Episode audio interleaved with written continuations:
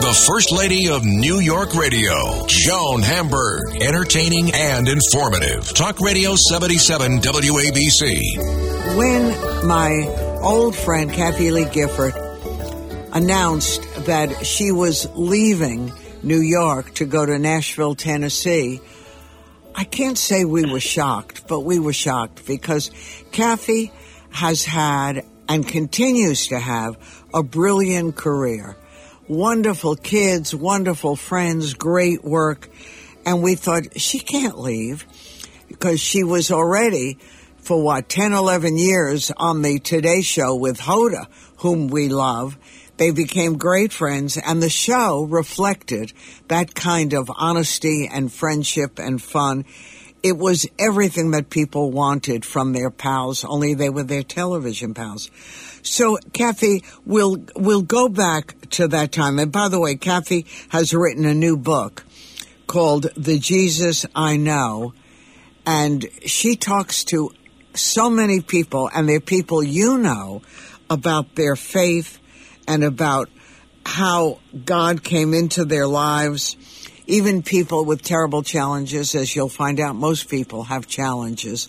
Mm-hmm. But let's go back to when the Today Show was booming, when uh-huh. you got that hour or two with Hoda, and everything yeah. seemed great, right? Yes. So yes, well, it, oh, well, first of all, it's great to talk to you, Joan. I adore you, and I'm and I'm happy to be back with your your listeners who've been such faithful friends to me through all the years. Yes, it's huge change in my life now. Um, the, the the 11 years with Hoda were amazing. You know, I never won an Emmy with uh, with Regis. I was nominated like 50 years. times, but four of them, four of them when I joined Hoda. So, and um, you know, you just you, you never know. But anyway, um, yes, we're still dear friends. I saw her last week when I started my book tour, and we'll be friends forever, like I was with with Regis until the Lord right. took him to that great talk show in the sky. But um, Yes. Uh, what happened was that, that we weren't very good at the beginning. I knew we could be, but Hoda was such a trained, excellent journalist that she had, she had, if she was going to be a talk show hostess with me, she needed to get rid of all that stuff. You know? Right. Get the, get the IFB out of your ear, throw away the cards, baby, and let life happen. Exactly. You know, Take there's nothing sick. duller, nothing duller on television than two people talking that are that have somebody else talking to them in their ear. I know. You know, it's just it's just ridiculous. So anyway, I, I know it's necessary for for news and that sort of thing, but for a talk show, no, get rid of it. So she finally did, and then then the Hoda that has emerged began to just just blossom. So yeah, I never I expected to stay a year, stayed eleven, but then all of a sudden, you know, Joan, I I was started to do a movie down here. Uh, I was I actually wrote it for Craig Ferguson and me to do.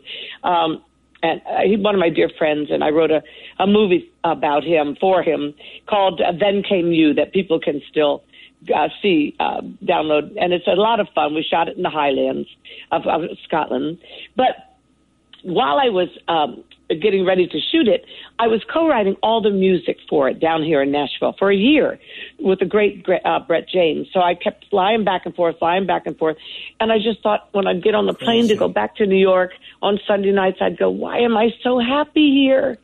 And it dawned on me, I'm joyful down here. There is a, it's a completely different culture than what what the Northeast has become. And it's been, I've been watching it happen in the big, big cities in, in America sadly, for the last, oh, 15 or so years, this mean spiritedness that's emerging, this, this, that callousness, this disregard for each other's humanity, this lack of, of civility, so much anger, and it's on the surface, and it doesn't take much, and the next thing you know, people are, people are dead. Hmm. And I just thought, you know, the only way people talk to each other these days is screaming at each other, and nothing's ever accomplished that way. So I just realized that my soul was getting sucked dry. There's a there is a culture of chaos in the Northeast, and and I'd come down here, and there's a culture of kindness, and my soul was just responding to it. And there's people who believe in God and are vocal about it. People who love their country and they're vocal about it. You know, two times I went through a. Um, uh, an election cycle down here, and people would say to me, "Cass, after you vote, let's get together and have a drink and write a song." They didn't tell me how to vote. They don't tell you how to think here, and they certainly don't cancel you if you, if they don't agree with you on something. I mean, that's the antithesis of the way Jesus taught us to live our lives. Jesus was the most welcoming, radically loving human being the world has ever seen or ever will see. And this book is about that. Um, Jesus never canceled anybody. He gave, he went out of his way to find the unloved, to find the lost, to find the broken and the wounded and the hopeless. And, and he, and he gave them life, new life. And that's what we as his believers are supposed to do too. We're not supposed to yell at people, tell them they're going to hell if they don't believe in him. We're supposed to love them in his name. So, I mean, that's the way I believe and have, I've tried to live my life. But this book is 25 people who see things differently than I do. And, and I, that's what I wanted to share because our common ground with people is, is what is sacred to both of us. And that's the way you start a dialogue. And so in this book, I talk to Scientologists, I talk to Sikhs, I talk to Hindus, I talk to atheists and agnostics and uh, broken-hearted Catholics over the scandals in the Catholic Church, and, and confused Baptists who still think that Jesus didn't drink wine, you know that kind of thing. Right. But you find out that everybody's on their own unique journey because God made us all so uniquely. This cookie cutter world people are trying to make, as if that's going to be nirvana when we all believe the same way, we all look the same way, we all vote the same way. It's, I mean, I, don't want to live in a world like that. I want to grow. Know, I want to learn from people. Which Joan. you have always done. But you once told me when I had said to you, when when did this start? And you know, because that isn't the usual for a youngster to be so touched by this early on. And you told yeah. me that I think you were at a Billy Graham something. He had done a yes. film or and yes, that exactly you were right. a kid. You were what? I was 12. 12. And that I was 12 years old. It reached uh. you in a really powerful way. You know why, Joan? Because that's the way God reaches everybody. Uh, I was not a church going girl. I still don't love organized religion. It, it, there's so much wrong with it. There's wonderful people that are involved in it, but it's it's like New York. There are wonderful people there, but the culture is is, is uh, malignant. You know what I mean? So uh, the church I listen. I was kicked out of, of uh, the Brownies when I was eight. I was kicked out of Sunday school when I was twelve. Kicked out of the America's Junior Miss pageant when I was seventeen because it was my life of crime. Okay, because I had a mind and I used it. When I was twelve years old, I um, was sitting in a movie theater watching this movie.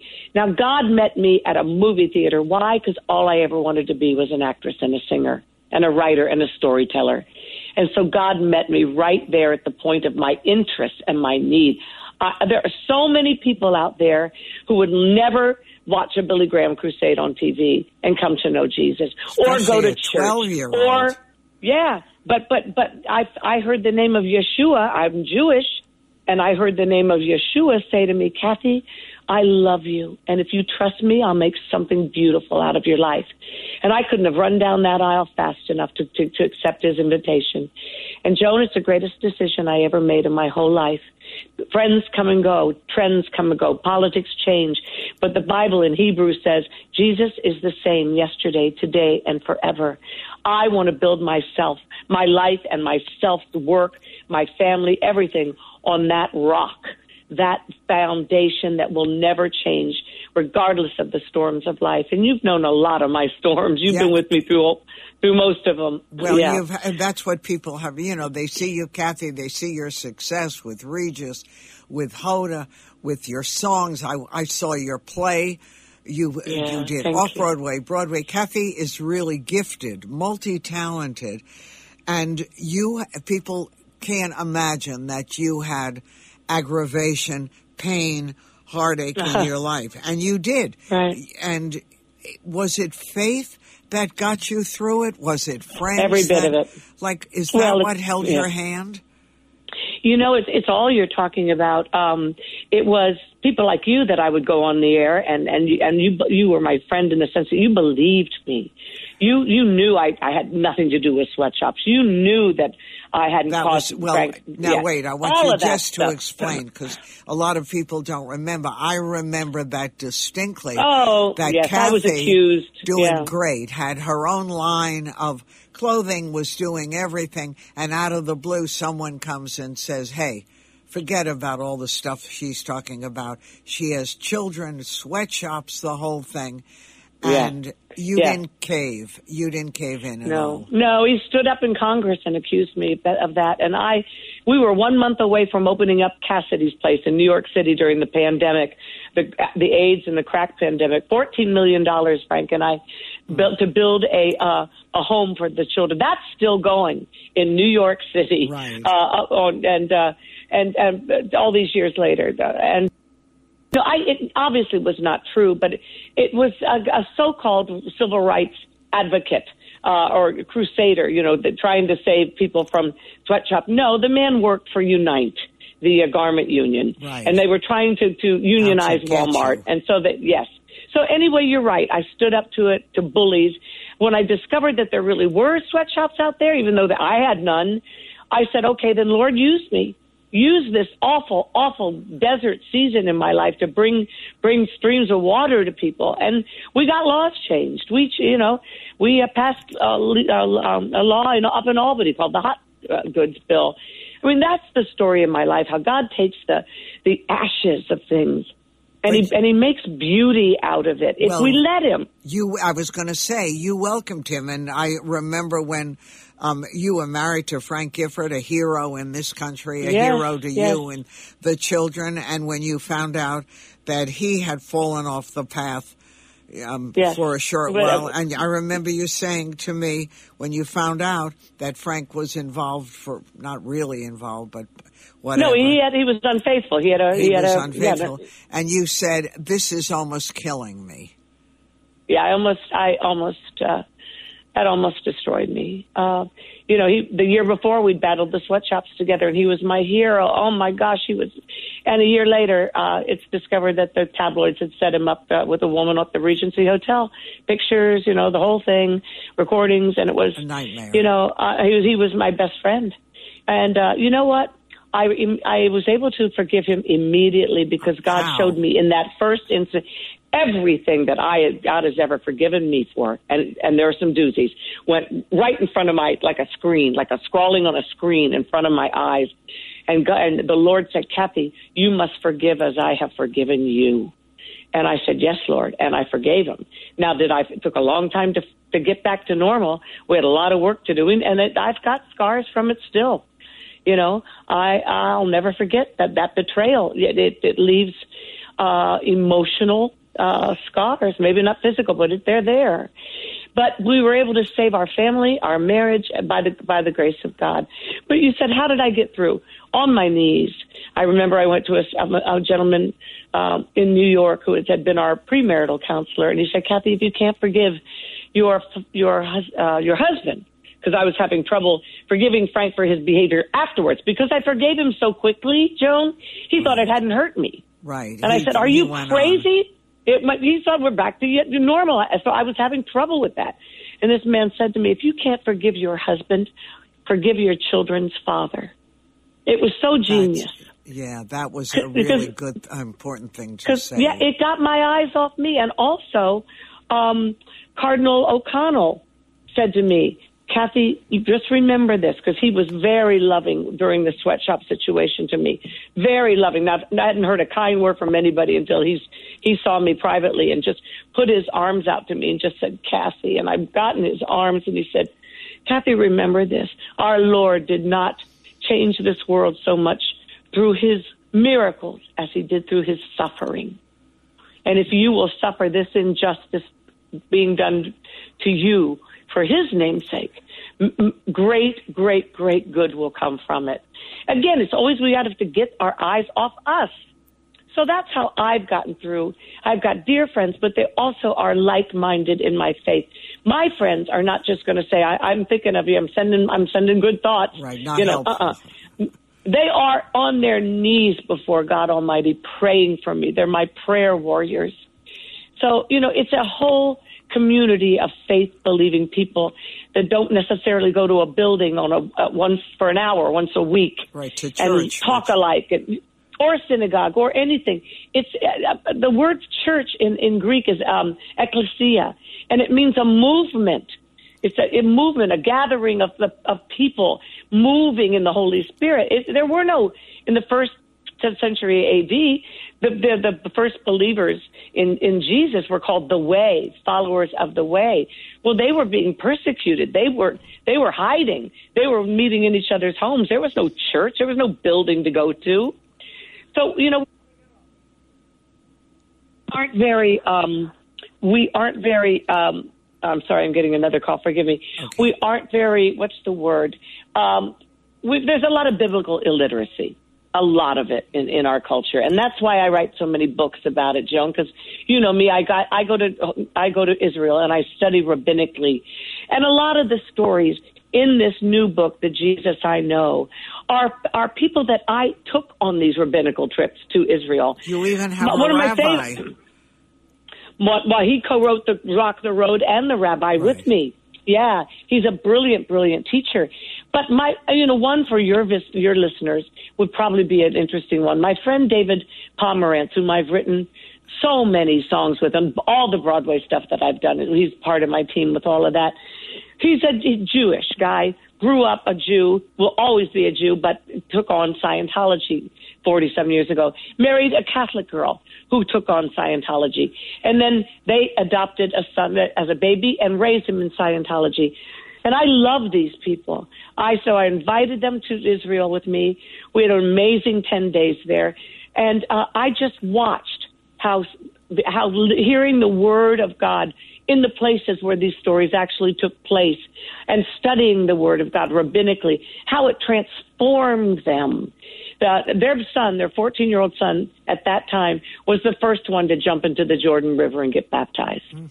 So it's stories like that but if I hadn't loved those people from the beginning and created a bond of trust and friendship between them, they wouldn't have gone on that trip with me. You have to start with loving people first. And that's what you know, you've then, always done. I've tried, honey. I'm not perfect have. by any means. No, no, no. My kids haven't written their books yet. no, listen, we're all waiting for our kids. I used to say to my kids, hey, you know what? You'll go to your own shrink when you get to a certain age. You'll tell him or her anything you want to tell them, but meanwhile, cool it because we don't yeah, you know. know I, I always say to my kids, if you want to get everything in my will, don't you dare write a book until I'm dead. I won't give a rip then. that, that's sure, and they laugh. But Kathie Lee Gifford, who has left the city of New York to move to Nashville, which is actually for Kathie, who music is part of her soul, this is a city that has a wonderful sound all the time. Yes. And she's thriving yes. there. And did I read that you have a new man in your life, or was that gossip? No, it, well, it's not the one they keep talking about. That was three years ago. I had like three days with him. No, it's not. Uh, yeah, I met a, a sweetheart of a man. He's brilliant. He's, uh, we're, you know, this season of my life, you know, you want something different. Uh, I, when I married Frank, I was 33 years old, and he was the right man for me, and I loved him dearly. And now this new person that God brought into my life, he, in fact, I hear him come through the door, is um, just, you know, it's just fun. Nashville's fun. Our work is fun. Uh, my life is good and fun, and I'm grateful. Is Forever he in grateful. Your, is he in the music world? Uh huh. Uh huh. That's all I'm saying, Missy. Okay. You're not getting anything out of me. Okay, but we're getting out you. of you that you're happy. And that I'm happy. Yes, thank you so much, you darling. love living there.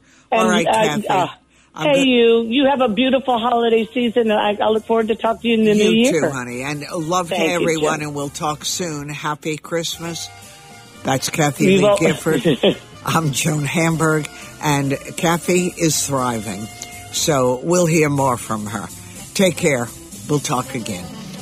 I'm Joan Hamburg, and you're listening to WABC.